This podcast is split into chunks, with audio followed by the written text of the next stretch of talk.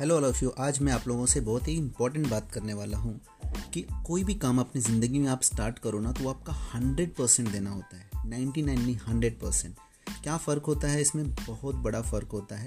वही फ़र्क होता है जो वेरी गुड और एक्सीलेंट के बीच में होता है। वेरी गुड आप ला सकते हो नाइन्टी नाइन करके बट एक्सीलेंट जो वर्ड होता है ना, वो हंड्रेड आउट ऑफ़ हंड्रेड आने पर ही मिलता है।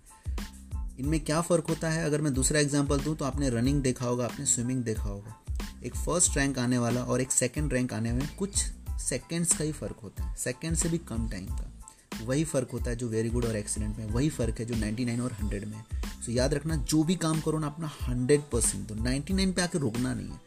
कंप्लीट फिनिश करो। अगर आप इस तरीके से कोई भी काम अपने हाथ में लोगे और उसका 100 परसेंट देकर काम करोगे डेफिनेटली रिज़ल्ट आएगा। दुनिया की कोई ताकत उसको रोक नहीं सकती है। तुम डेफिनेटली आगे जाओगे।